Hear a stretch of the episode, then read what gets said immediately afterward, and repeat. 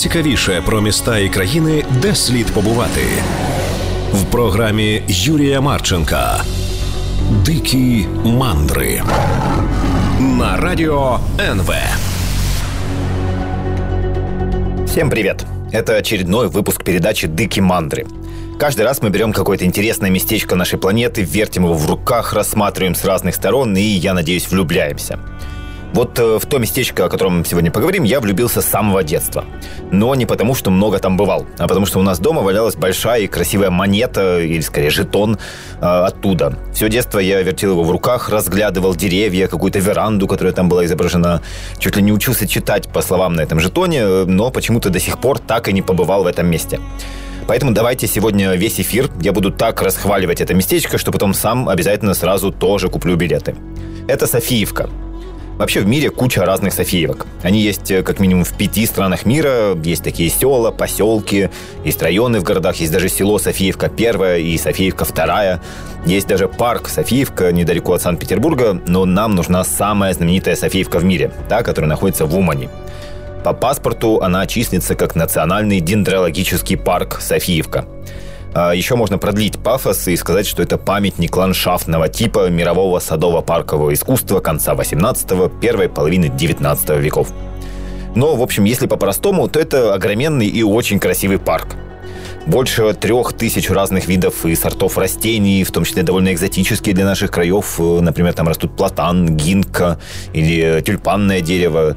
То есть, если вдруг вы ищете покоя, умиротворения, листочки, чтобы шелестели, вода побулькивала какая-нибудь, то вам сюда. Это действительно очень красивое и умиротворяющее место. Но как же вообще так вышло, что в Умане, не самом большом городе страны, неожиданно появился огромный парк со статуями, водоемами, павильонами и многим другим? Давайте сейчас разберемся. В истории Софиевки одну из ключевых ролей сыграла одна знаменитая София. Настолько знаменитая, что мы даже о ней уже говорили, когда был выпуск про Каменец-Подольский. Но давайте я на всякий случай напомню, вдруг кто не слышал. Значит, э, в 1760 году на территории Османской империи рождается девочка. Позже она сама будет рассказывать, что родилась э, в очень знатной семье, фактически царского рода. Но на самом-то деле это произошло в семье обедневшего греческого торговца с котом.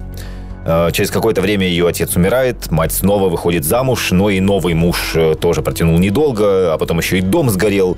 В общем, как-то все пошло настолько паршиво, что мать Софии стала, ну, фактически сутенершей. И Софию тоже сделала куртизанкой. В определенный момент э, мать познакомила Софию с польским послом при дворе султана. И того так София поразила, что он снял ей дом и нанял учителей, которые занимались с ней этикетом, французским языком, ну и в целом переучивали ее из э, дочки торговца с котом в светскую львицу. И приучили, причем настолько, что когда посол вернулся в Варшаву, он, во-первых, оставил ей кучу денег и дом, а во-вторых, в итоге позвал к себе – Правда, она не доехала, потому что по дороге с ней случился Каменец-Подольский. Город отличный, если не верите, переслушайте подкаст о нем.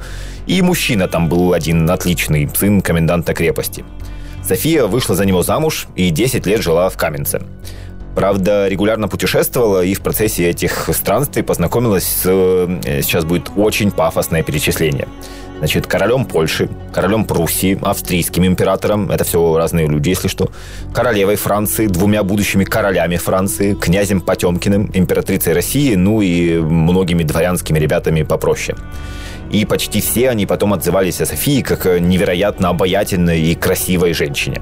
Хотя, напомню, бедная дочь торговца крупным роганым скотом из Турции и бывшая куртизанка еще. Э, в процессе она и сама стала дворянкой, потому что очаровала императора Австрии настолько, что он сделал ее мужа графом Священной Римской империи. Вот вроде бы хэппи Дворянка, состоятельный муж, э, дружба с главными людьми планеты. Но затем на балу София знакомится с Станиславом Потоцким. Это был один из самых блестящих и богатых мужчин по всей Европе. Вот э, в Украине у него было больше сотни тысяч крепостных и полтора миллиона гектаров земли. Это больше, чем, например, площадь Ивано-Франковской области. В общем, довольно перспективный жених. Правда, нюанс заключался в том, что он уже был женат на очень знатной польской девушке Юзефине Мнишек, и у них была куча детей. Но, тем не менее, Станислав посмотрел на Софию и подумал, что не так уж он жену и любит, и начал просить о разводе. Правда, императрица несколько лет не разрешала развод. Э, муж Софии тоже как-то немного возмущался, но это не помешало ребятам, то есть Софии и Станиславу, жить вместе. В итоге у мужа он ее выкупил за 2 миллиона злотых, это много. И с женой тоже смог наконец-то развестись. И все вроде бы у него с Софией наладилось. Правда, для Польши, для страны своей Станислав очень противоречивая фигура, потому что он всегда выступал с очень пророссийских позиций и не последнюю роль сыграл в разделе Польши. Вплоть до того, что когда он умер, кто-то ночью прокрался в костел, где лежало его тело. И эти люди сняли мундир, сняли все награды, а голое тело облокотили о стену и рядом прикрепили записку «За измену отчизне». Вот во многом из-за такого отношения и таких оценок его деятельности он с Софией жил э, не на территории Польши, а в украинском городе Умань, том самом, где теперь и находится парк Софиевка. Э, Все дело в том, что в 1795 году София гостила у княгини Елены Радзивилл в польском городе Неборов. И там у этой княгини был, э, ну, есть большой парк под названием Аркадия – и вот что София писала по этому поводу в письме э, Станиславу своему любимому. Я цитирую. «После обеда поехали посмотреть Аркадию. Тяжело вообразить себе что-то лучшее и более романтическое. Ты знаешь Аркадию, но видел ее 10 лет назад. Представь себе, как могут вырасти молодые деревья за 10 лет и как много здесь сделано для улучшения этого места. В Аркадию я влюблена безумно. Нет в мире ни одного вида цветов и экзотических растений, которые бы здесь не росли. Гуляя садами Аркадии, я ощущала, что в разгаре лета переживаю опять весну, и каждое дерево как будто говорит «мне здесь хорошо». Аркадия очень напоминает Крым. Ты знаешь, что в тех местах при твоих возможностях можно было бы иметь в течение двух лет такую же, а может быть и более прекрасную Аркадию, ибо там не нужно искусственных насаждений. Правда же, мой милый друг, что мы будем иметь сельцо в Крыму? Э, такой не, не, неплохой запрос. Давай село в Крыму будем иметь. И вот в одном из следующих писем она прямо просит, что когда у нас будет усадьба в Крыму, давай там что-то подобное устроим, типа Аркадий. И что именно они устроили, мы поговорим, но после небольшой паузы. Дикие мандры на радио НВ. Мы возвращаемся в Умань, в один из самых красивых парков мира под названием Софиевка – который, как мы до первого выяснили, София Потоцкая фактически выпросила у своего мужа. Правда, потом он, возможно, об этом пожалел, потому что в определенный момент она поступила довольно своеобразно и закрутила роман с сыном своего мужа, который был на 16 лет ее младше. Э, Станислав Потоцкий как-то такую романтику не одобрил, э, огорчился, зачах, отдалился от активной жизни и умер. Тут прибежали все его многочисленные дети от предыдущего брака, а их было аж 11, и 10 из них сказали, так, нам эта тетка совсем не нравится, мы хотим все наследство. 10 э, из 11, потому что один из сыновей, напомню, Роман завел со своей мачехой и был за нее. Э, в итоге эта борьба за наследство получилась довольно жестокой. София ездила к императору просить о помощи, охмурила там какого-то сенатора, который стал ей помогать, и в итоге более-менее как-то победила. Э, правда, вот как формулирует то, что происходило после этой победы. Четыре года в Софиевке царили разврат, пьянство и карты. Но не из-за Софии, а из-за вот этого вот э, бойфренда и одновременно сынишки, который был картежником. В итоге она уговорила его отправиться лечиться во Францию, где он в финале собрал фулл хаус из ревматизма, туберкулеза и сифилиса и умер. А, в последние годы жизни София превратилась в благотворительницу и прям сильно помогала региону, заботилась о людях и все такое. Настолько, что все ее прошлые приключения забыли и стали действительно ценить ее доброту, нравственность э, и душевную уже красоту. В 1822 году она заболела, поехала в Берлин на лечение, но там и умерла. И даже ее смерть в итоге стала ну, необычной, потому что из Германии в Украину ее тело везли очень нестандартно. Ее одели в нарядное платье, в одну руку засунули букет, в другую веер и так э, посадили в карету. То ли это просто был такой эффектный ход ради самой эффектности, то ли живого, ну, ну как бы живого человека было проще перевести через, чем грани, через границу, чем труп, непонятно. Но тело Софии действительно благополучно привезли в Умань и похоронили с огромными почестями. Вот э, такая история простой греческой девчонки из Османской империи, которую мать сделала куртизанкой и которая в итоге превратилась в одну из самых знаменитых женщин, э, ну и давайте честно, авантюристок в истории Европы. Э, пару лет назад, кстати, ходили слухи, что про Софию будут снимать то ли сериал, то ли фильм, но, видимо, так все и застопорилось. Хотя, конечно, история это абсолютно киношная, и рано или поздно, я думаю, на экранах мы что-то такое увидим. И обязательно увидим там и Софиевку, потому что без Софии Потоцкой, она же Вит, она же Глявоне, она же София де Челичи, без нее этого удивительного парка, этого удивительного места не было бы. А так э, есть. И в 1796 году его начинают строить в Умане, которая целиком принадлежала Станиславу Потоцкому. Э, закончили все основные работы только в 1802 и э, вот друг семьи, граф Комаровский, вспоминал, как, вероятно, выбрали это место – Значит, Станислав однажды охотился в своих землях э, с польским военным инженером по имени Людвиг Мецель. Дальше цитирую этого графа Комаровского. Войдя случайно в, те, в овраг и видя множество источников воды, граф Потоцкий, остановясь, сказал Мецелю, «Нельзя ли сделать из, из сего оврага гулянье? Мне хочется подарить его своей жене и назвать ее именем. Чтобы издержки тебя не останавливали, я готов все, что не потребуешь, на оное употребить. Только чтобы Софьевка была из первых садов в Европе. Э, Мецель понял, что куча денег, интересная задача, э, хороший бриф, скажем так, поэтому с радостью вписался в эту затею. И в ближайшие годы по 800 человек каждый день трудились в Софиевке. Э, кстати, любой экскурсовод обязательно скажет, что трудились местные, простые крепостные из Умани. И можно встретить утверждение, что трудились они бесплатно. То есть, что красивый парк, который мы сейчас все ценим и любим, создавался фактически рабским трудом. Но это, скорее всего, не так потому что сохранились документы о том, что оплату крепостным несколько раз задерживали, и те на это жаловались. Э, ну, то есть мы знаем о том, что крепостным за работу платили, благодаря тому, что им долго не платили. А Мецель, вот этот военный инженер, руководитель строительства, хоть и не был экспертом в ландшафтных парках, но действительно оказался талантливым руководителем. И хотя в недавней войне он воевал против Потоцкого, но тот настолько ценил его таланты, что даже сумел через это переступить. Если вдруг вы когда-нибудь э, почему-то окажетесь в Варшаве на кладбище Павонти, то там есть древняя могила Людвига Мецеля, на которой так и написано «Здесь покоится, покоится прах зодчего Софиевки». А еще можно встретить утверждение, что Софиевку якобы строили без глобального плана, чуть ли не вот спонтанно, как, как пойдет и что многие части, многие детали рельефа или что-то такое местные крепостные вот фактически сами решали, как лучше сделать. Эта идея появилась из-за того, что никакие документы или планы про строительство Софии, Софиевки не сохранились. Но вряд ли это было потому, что э, вряд ли это было так, потому что комплекс очень сложный, и было бы непросто соорудить такое, э, заранее не зная, что же будут сооружать и как все это будет друг с другом сочетаться. А сочетается довольно толково и красиво. Вот э, в этой местности, которую выбрали для парка, было довольно мало деревьев, зато была река. Она сейчас называется Каменка. Она небольшая, ну, около сотни километров в длину, но довольно живописная. Особенно вот в том овраге, куда, к счастью, забрели Потоцкий со своим инженером. А, благодаря этой реке сейчас в Софиевке много водоемов, есть водопады, каскады, есть даже подземная река, ну, об этом позже. А, правда, это сейчас река называется Каменка, а раньше до парка у нее было гораздо менее пафосное название Багно. Так что ребрендинг тут получился довольно толковый. Ну а то, что в этой местности и было, и перевезли специально, довольно много камней. Э, вот это позволило очень эффектно срифмовать скалы, деревья и воду. И в природных камнях э, местные каменщики вырубили довольно много гротов, и вручную вырубали, и взрывные работы тоже проводили очень много и очень долго.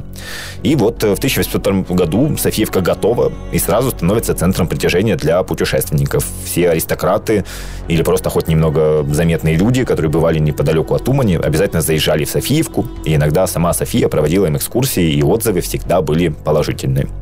Обо всем этом мы продолжим говорить, но после небольшой паузы. Дикие мандры на радио НВ. Мы возвращаемся в Софиевку. По паспорту Национальный дендрологический парк. 180 гектаров воды, камней и, конечно, деревьев. Э, деревья, кстати, везли чуть ли не со всей планеты, из Италии, Азии, Африки. И если местные виды, местные сорта закончили сажать уже в 1799 году, то экзотические еще очень долго привозили через Одессу и Крым, и потом уже досаживали. И теперь в парке есть, например, 25 видов орешника, 24 вида буков, 41 от елей, аж 100 разных видов лян, 320 видов роз, 57 рододендронов, ну и еще сотни других. А, кстати, Потоцкие привезли в Софиевку пирамидальный тополь, который потом именно отсюда распространился по всей империи. Есть даже письмо от императора к Софии, который э, благодарит ее вот за какую-то там телегу с саженцами этого пирамидального тополя, который она отправила.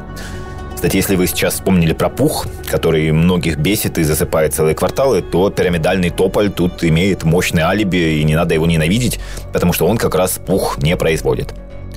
Вот э, София, как мы помним, по национальности была гречанкой. Более того, в истории Европы она так и отметилась под прозвищем «прекрасная гречанка» «Лабель Фонариот». Поэтому весь парк наполнен греческими, э, ну, точнее, античными мотивами. Ну и, конечно, это не только из-за происхождения Софии, просто потому что античностью в те, в те времена обязательно восхищались. Почти все названия каких-то архитектурных или ландшафтных штуковин связаны с античностью. Есть э, Торпейская скала, это такое нагромождение огромных камней с беседкой наверху. Есть э, Темпейская долина, есть грот, например, Калипса или Тантала или Сциллы ну и много других э, гротов, и они, судя по отзывам, прям очень трогательные, душевные и обаятельные.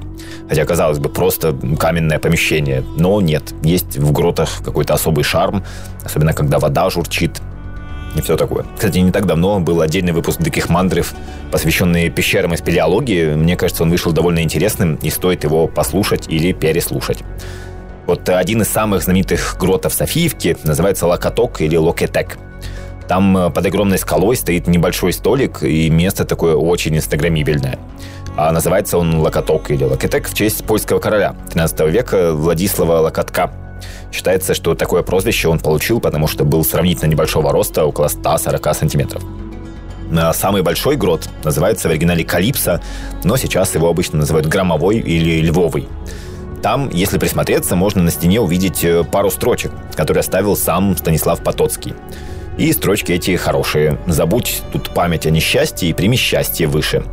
Если же ты счастливый, так будь еще счастливее.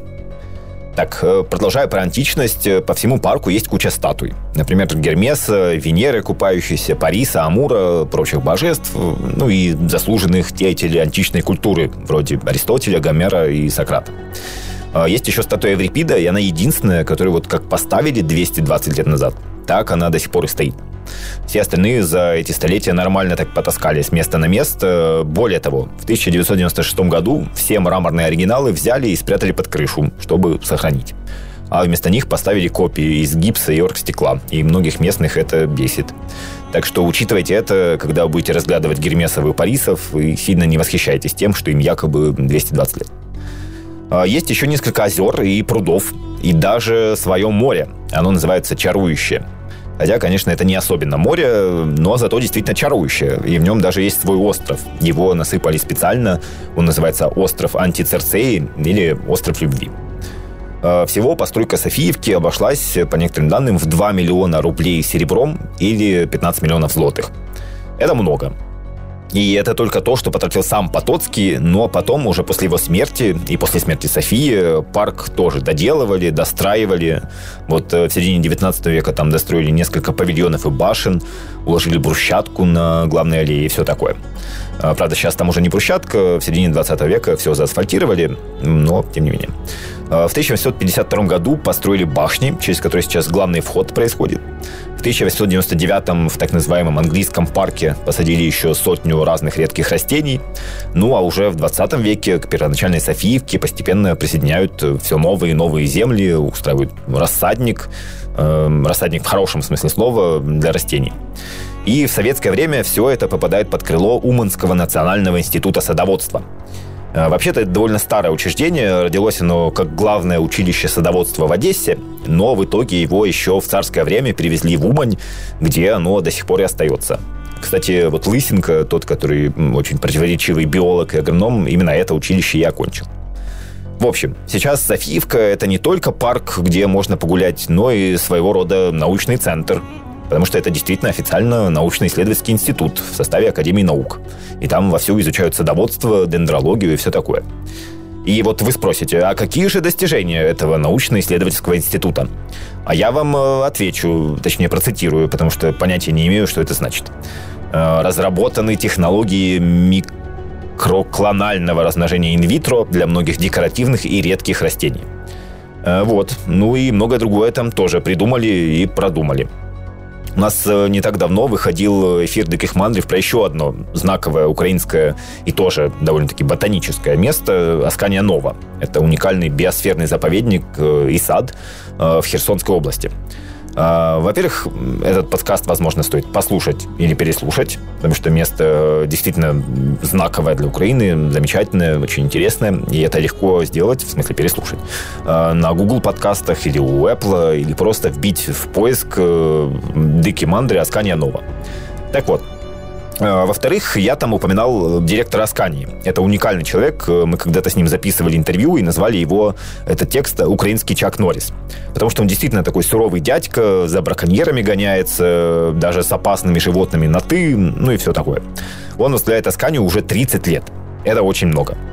Но вот Софиевку один и тот же человек возглавляет уже 40 лет, с 1980-го.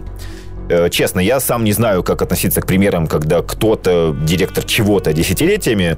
С одной стороны, это уже его родная кровиночка, и он все, все, все об этом знает. Э, с другой, из-за этого нет свежего взгляда на какие-то проблемы. Э, как бы там ни было, уже 40 лет директора зовут Иван Косенко. Он, кстати, крупный специалист по лещине, то есть по лесному ореху. И защитил по этому великому кустарнику и кандидатскую, и докторскую диссертации. Но сейчас небольшая пауза, и мы еще немного поговорим про Софиевку. Дикие мандры на радио НВ. Мы возвращаемся в Софиевку. Один из главных и самых красивых парков всей страны, а может быть Европы и уж точно Умани. Я вот говорил, что для Украины это знаковое место, но вообще-то Софиевка важна даже в галак... галактических масштабах, потому что еще в 1985 году в ее честь назвали один из астероидов. А, правда, если серьезно, то астероидов просто гигантское количество, только тех, которые размером более километра, уже несколько миллионов, а более мелких вообще немыслимое количество, поэтому можно назвать хоть какой-нибудь астероид в честь каждого парка, каждой лесопосадки и даже скверика на Земле. Но хорошо, что именно Софиевка уже заполучила свой астероид. Э, для Умани это действительно очень важное место. Я специально спросил у своей приятельницы, которая туда родом. Она подтвердила, что да, в Умане все знают историю этого парка, все там бывали и все им сильно гордятся. Э, ну и заслуженно. Э, тем более, что гордиться можно бесплатно, потому что вход для жителей Умани свободный. Ну а вообще Софиевка обычно открыта с апреля по ноябрь, но если сделать предварительный заказ, то можно круглый год попасть на экскурсию. Парк работает с 9 до 19, но в это время просто включают всякие фонтаны, освещение, водопады, там, не знаю, все такое.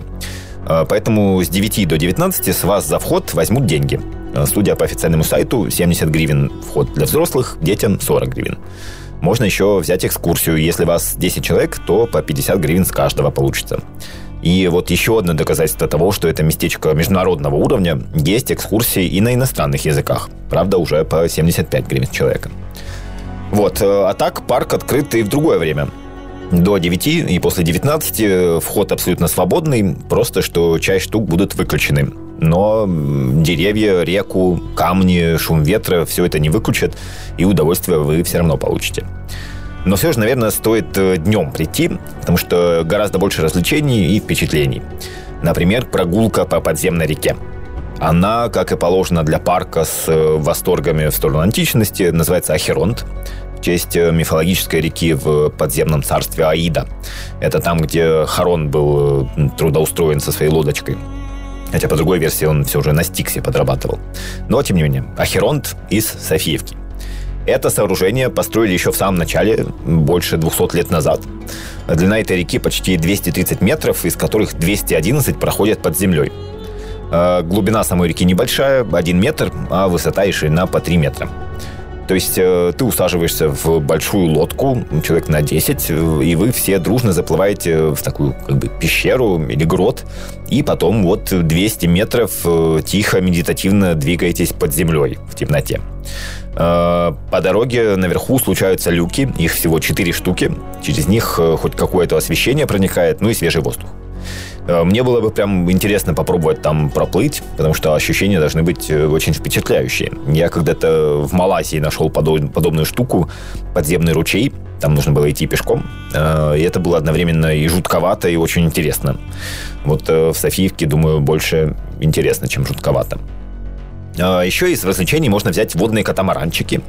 Правда, в отзывах я вычитал, что они немного, ну, скажем, тактично ретро антикварные.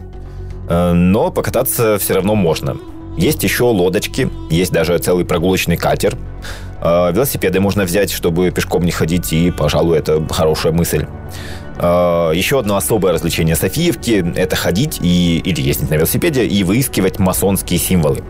Потому что парк ими просто переполнен, э, не все из них хорошо сохранились, но если увлекаетесь этой темой, вам там, конечно, будет очень интересно. Это как раз э, наследие Станислава Потоцкого, э, который, как несложно догадаться, как раз этой темой очень увлекался и привнес ее в свой парк. А, масоны, иллюминаты, все вот это вот в его жизни было. Э, раньше в парке еще животных держали. Э, есть даже сохранился отдельный павильон «Фазанник», но теперь уже вроде животных и птиц нет. Э, офици- официально пикниковать нельзя в Софиевке, но есть как бы не совсем официальная часть парка, за которой поменьше следят. И вот там уже можно себе каких-то шашлыков нажарить, но смотрите, формально это запрещено. Поэтому лучше не надо. К тому же мы все знаем, что костры это довольно опасно, и вот э, так ради шашлыка сожжете нам Софиевку, и что тогда с вами делать? Э, кстати, парк, у парка уже была одна крупная катастрофа, точнее полторы, э, потому что во Второй мировой, во Второй мировой он сильно пострадал. И главное, это в 1980 году. Тогда получилась очень э, снежная зима, и сначала все замерзло, а потом очень быстро растаяло. И воды было столько, что она прорвала плотину и потоком пронеслась по парку, все разрушая. Вплоть до того, что даже немного развернула вокруг своей оси одну из башен главного входа а башня большая, если что. Так что удар там был действительно серьезный. Но, к счастью, уже тогда понимали, что Софиевка – это место уникальное, его нужно беречь и сохранять, поэтому буквально за ближайшие 4 месяца восстановили, починили или построили заново более 50 объектов. Вот в 80-м году.